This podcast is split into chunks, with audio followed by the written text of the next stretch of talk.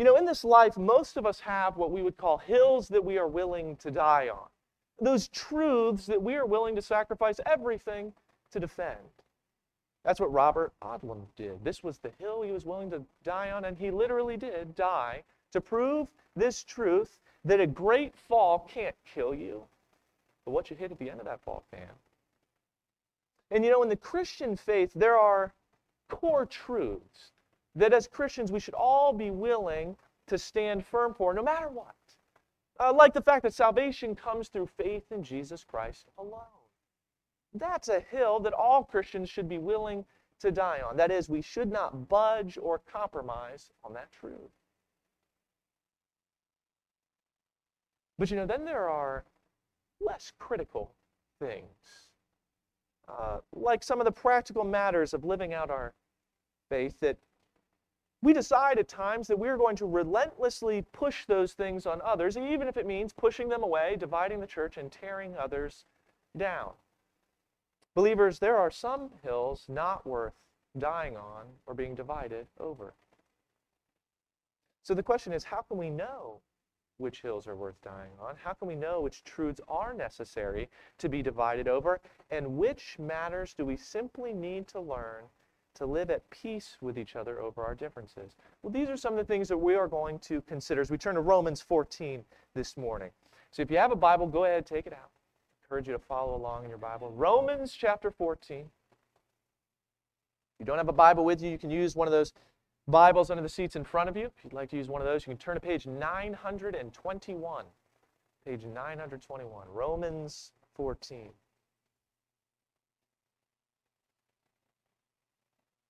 Let's jump in there together. Verse 1, Paul writes this. He says, Except the one whose faith is weak, without quarreling over disputable matters. Stop right here. This verse, this verse, the very first verse of the chapter, this is the key to understanding the rest of what Paul is going to say in Romans 14. When Paul wrote to the Roman church, it seems that there were some well, there's some quarrels between the strong and the weak believers. Now let's understand the one who is weak in faith that Paul talks about here is someone who's not very mature in their faith. Now, weak doesn't mean that they have small faith in God, but that they were young in their understanding of how to apply their faith to their lives. Every Christian has at some point had weak faith. Some have gone on to maturity and strength, others have not. But here's the thing all Christians, weak or strong, all Christians are imperfect. Not a shock to a lot of us, though. In fact, sometimes we, um, we quarrel, we fight sometimes.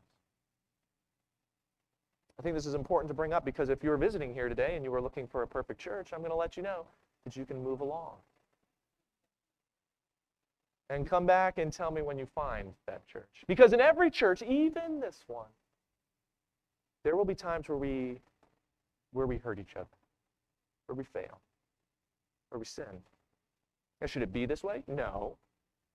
And so, believers, we need to learn how to walk alongside each other the right way to prevent these fights, and we need to learn to forgive and repent when we are a part of these fights and failures.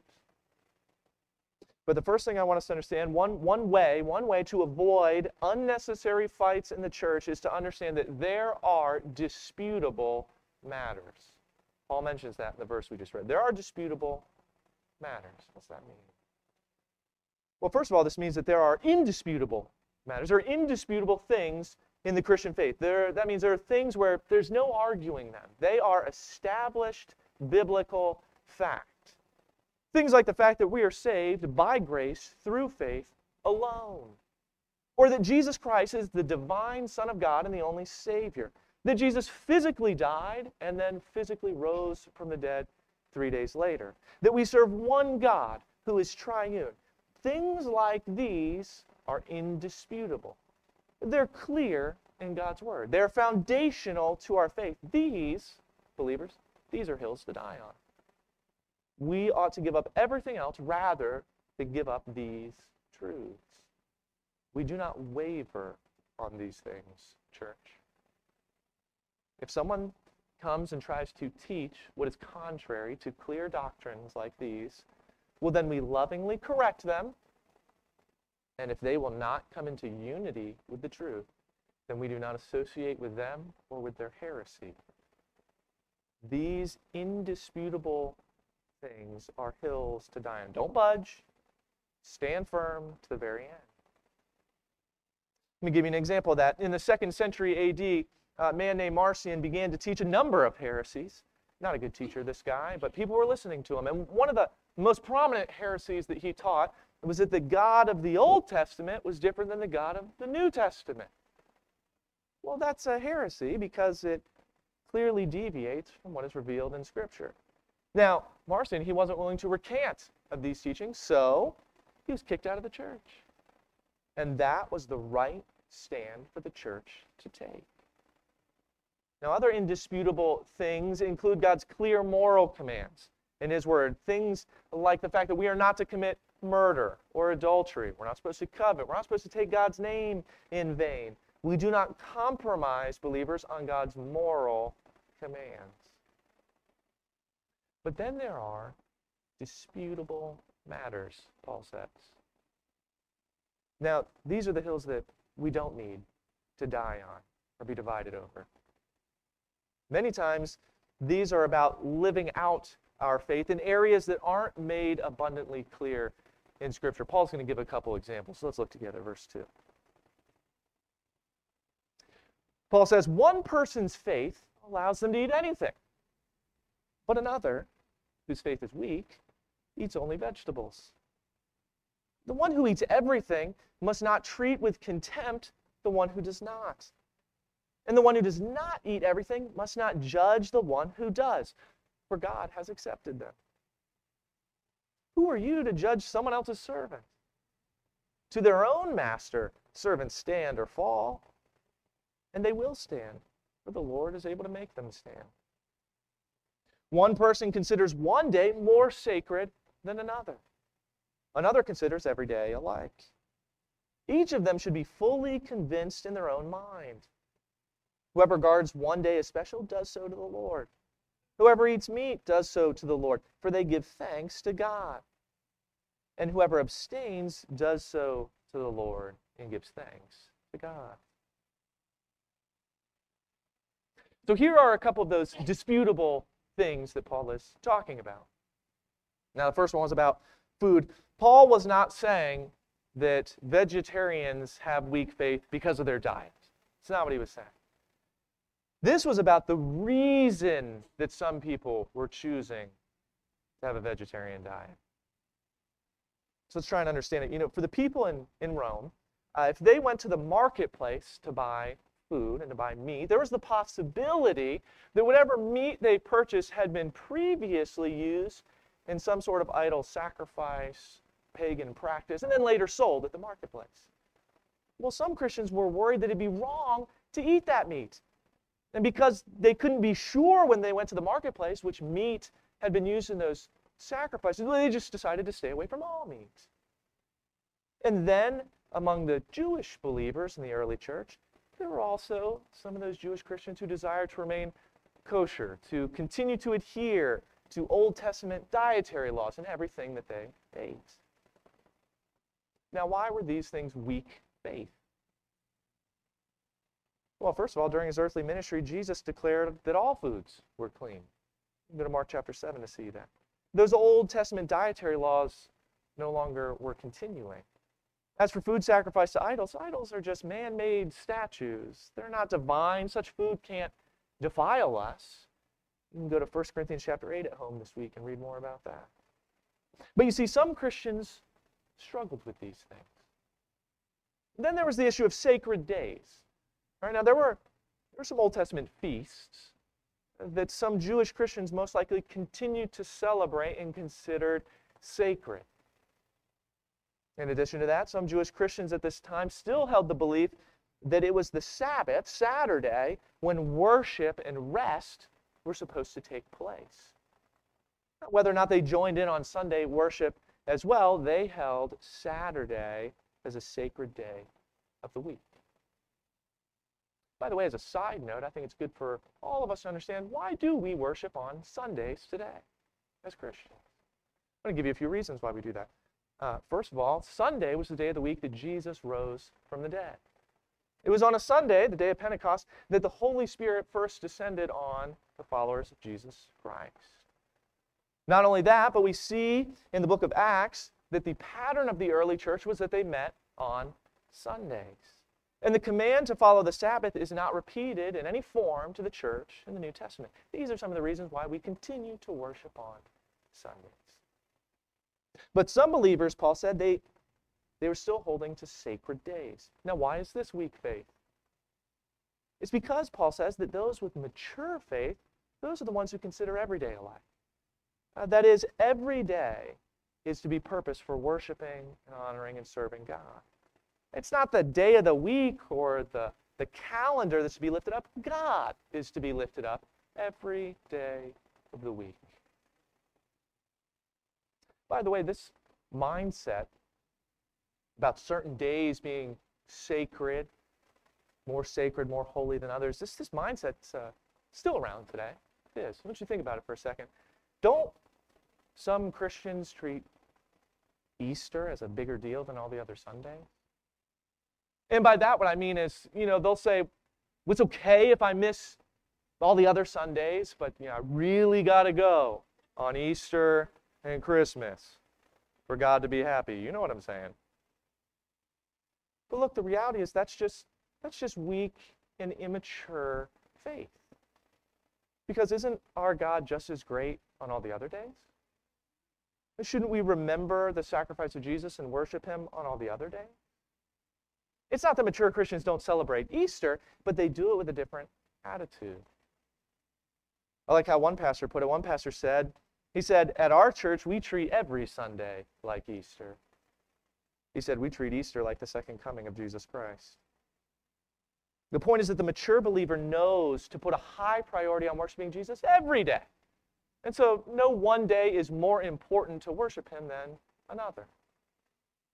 Let me give you another example. There's another fight that has lingered in churches over the years. That fight is over the subject of dancing. Some Christians believe that all dancing is, is wrong.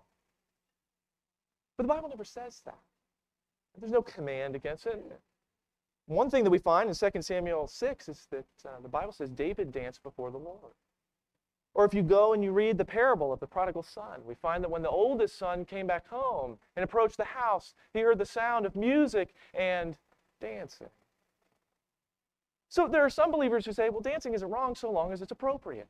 And then other Christians would say, because it can be inappropriate, we should just avoid all dancing. Believers, this is another example of a disputable issue.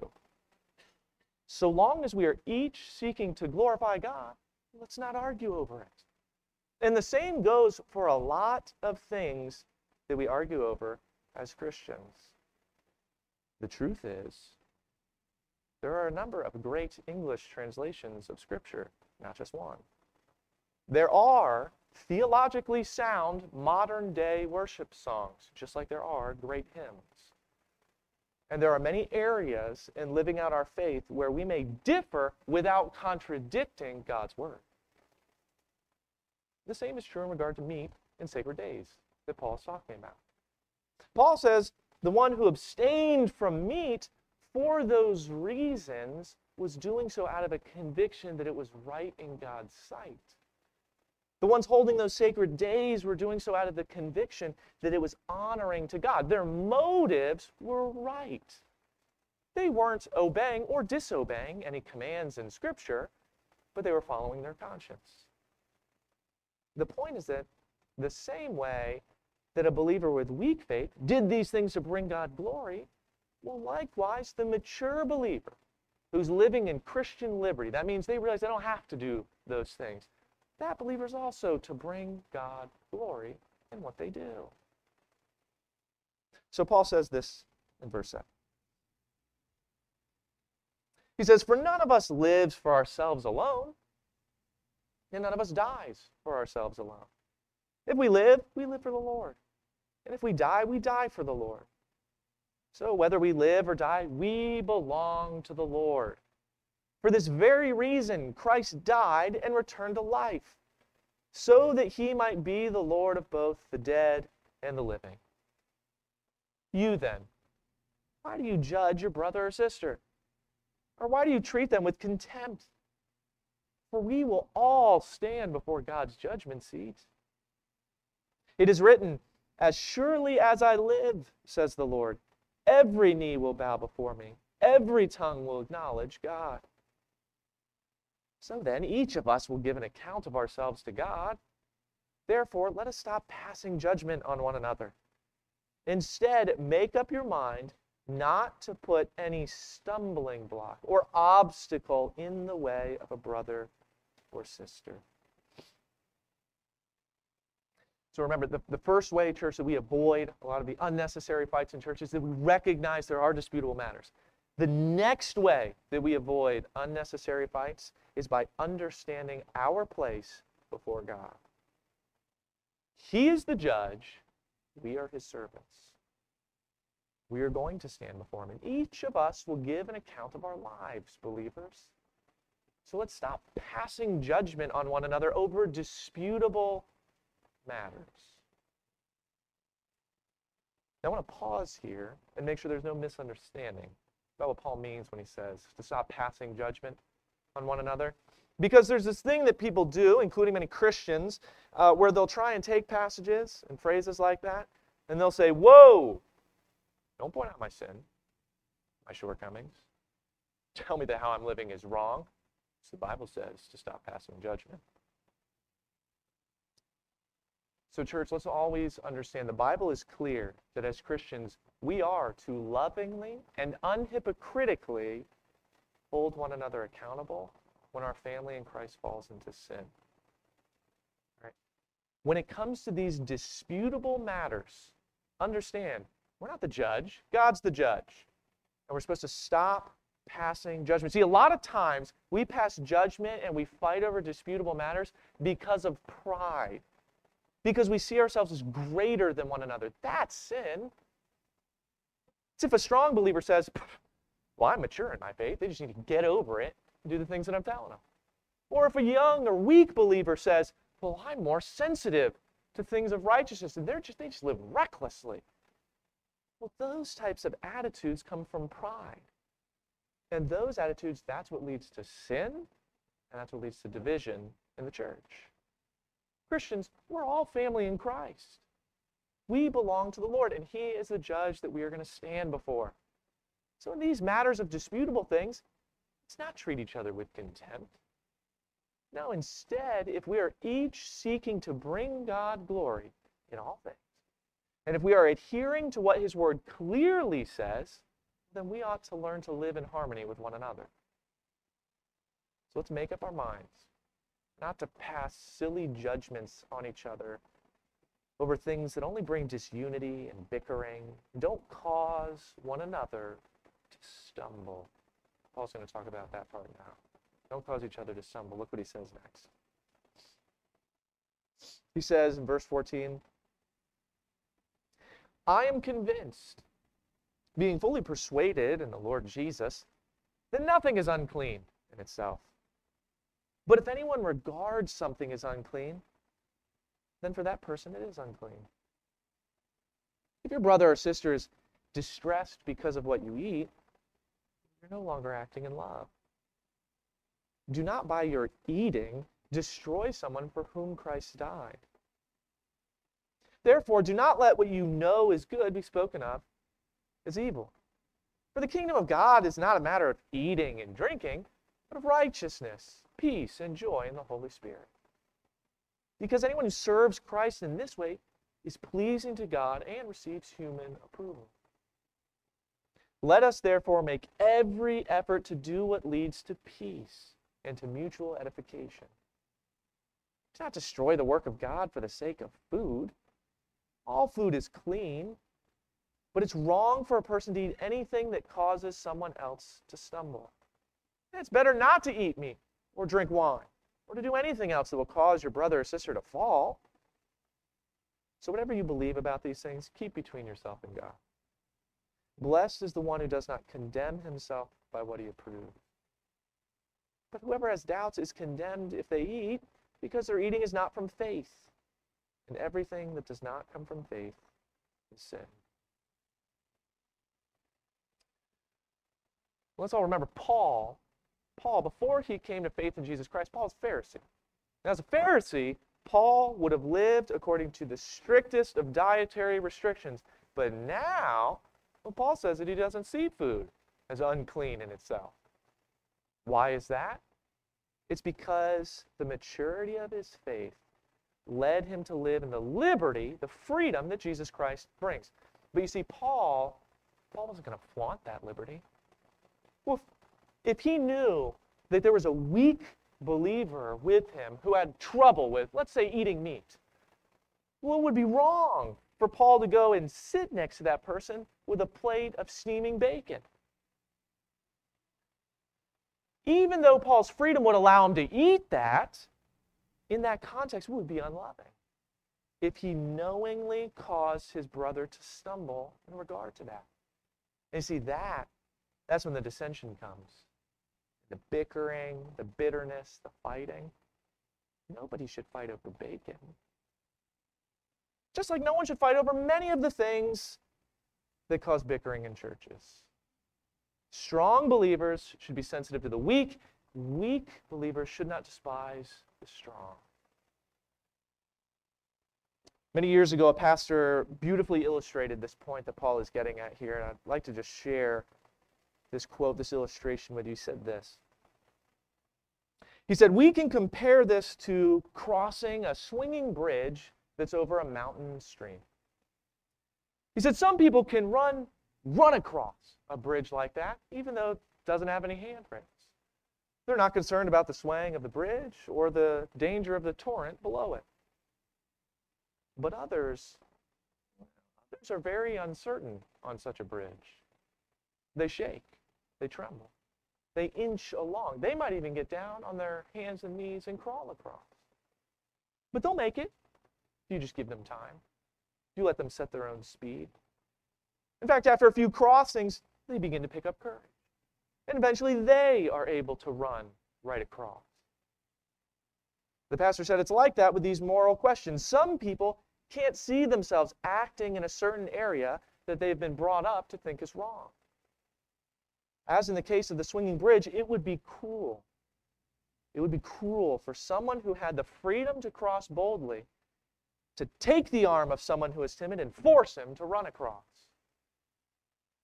No, no, he might even lose his balance and fall off the bridge. Look, if you're here and you're young in your faith in Jesus Christ, okay, you're, you're a new believer, and you come across a situation in your life uh, that you're uncertain of how to go, how to act, what to do, my encouragement to you, if you sincerely desire to please God, is that you look to God's Word prayerfully and then go as your conscience and the Holy Spirit leads you. And at the same time, be willing to ask mature believers questions in these things without looking at them with contempt. And if you're here and you are mature in your faith, then don't let your understanding of freedom in Christ destroy someone for whom Christ died. In other words, don't hurt their spiritual growth by living in freedom without lovingly helping them along. If they struggle, be certain not to do anything that would become stumbling block believers. You see, the third thing that we need to understand to avoid unnecessary fights in the church is that we need to pursue peace with one another. In First Baptist Church, I praise God that there is a lot of peace and unity in this church. But I'm going to let you know that in the 143 year history of FBCO, there have been quarrels, there have been fights, just like there might be more in the future. Because we're a room full of sinners, but we've been saved by grace. And because of that, we should desire to learn to avoid these many unnecessary fights. by, by recognizing what the disputable and the indisputable things are. Clear commands and doctrines in Scripture are indisputable things. But then there are these other areas that are less clear, that some might struggle with. The mature believers need to help, need to learn to bring those others along, bearing with them, not putting stumbling blocks in their path. And newer believers need to seek to continue to grow in their faith. And all of us need to learn to accept one another. That does not mean that we accept sin or divisiveness or heresy, but rather it means that we know how to properly get along with each other. I like how one member in small group put it a couple months ago as we were discussing things. He said, We need to learn to agree to disagree agreeably. That was good. That became a common theme for our small group the first two months of the year. We were going through a study on spiritual gifts, and we all had to understand that there were certain truths we couldn't disagree on. There had to be unity. They were indisputable things. And then there were some other areas where there was room for us to agree to disagree agreeably. In the end, here's the truth, church. God's word, God's word will teach us which hills to die on and God's word will teach us how to live at peace with one another. So, believers, let's pursue him in his word and let's pursue peace together. Church, I'm going to encourage you. Maybe, maybe for some of us as believers here today, there's been some bitterness in our hearts towards one another. If so, take that to the Lord in prayer during this time of invitation, this final song. Confess that to the Lord. If you know that you're not living in unity with some of the believers here, I can't encourage you enough to reconcile before you leave this place. And hey, we've got a great opportunity for you to do that because we're going to have a potluck after the service. So reconcile to one another. Let's live in unity. Let's pursue peace together. Let's grow in our understanding of God's word so we know what are those hills that we need to stand firm and die on. Let's do these things so we'd be a mature church. And if you're here if you are here and Jesus Christ isn't your Savior, we aren't perfect, us Christians. Boy, we make a lot of mistakes. But we've been forgiven by Jesus Christ. And we want you to know before you leave that you can be forgiven by Jesus too. See, because of all our imperfections, we deserve to be separated forever from God after this life in a place called hell. That's what we deserve. But in his deep love for us, God sent his son, Jesus Christ, to this earth. And Jesus died on the cross to take that penalty that we owe, the penalty for sin. After he died, Jesus powerfully rose from the dead three days later. And Jesus is standing in heaven right now, waiting to forgive you of all your sin. He's waiting to save you from that penalty of hell and to give you eternal life. The question is, will you give your life to him? The Bible says that whoever will call on the name of the Lord will be saved. Friend, if you have never done that, please understand you can do that before you leave. In fact, you can do that right now. Let's pray together.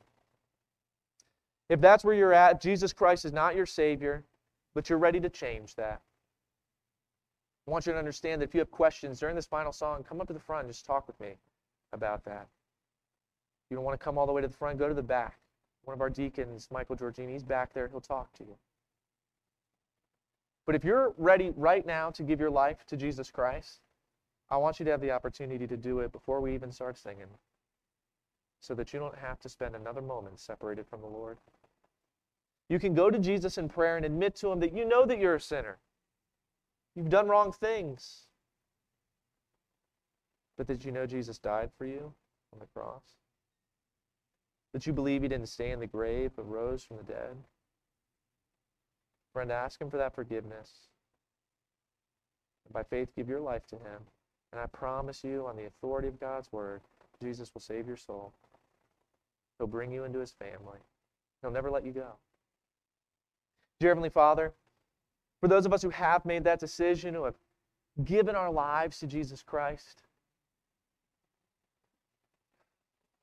sometimes, Lord, we really, we really make big mistakes. Sometimes we hurt our family in Christ. I pray that when we do that, you would teach us to be humble so that we would repent we make mistakes. That you would teach us the humility we need to forgive one another. That you would show us how to live at peace with each other. And Father, I praise you for the peace and the unity that's at this church. And I pray that it would continue as we each learn what those disputable matters are and what the indisputable ones are. And I pray that as a church, we would stand firmly on those things that you clearly teach us in your word. That we would never budge on the truth of the gospel and who you are. No matter what the world tries to say or tries to do to us, that we would know which hills to die on. Father, let this be true of First Baptist Church of Oxford out of our deep love for you. We thank you for loving us, and we know that you do because you sent your Son to die for us. We praise you and thank you for that. Father, as we get ready to go and spend some time fellowshipping together, I pray that it would just be a great time of fellowship and unity. And we pray that in all these things you'd be honored. In Jesus' name, amen.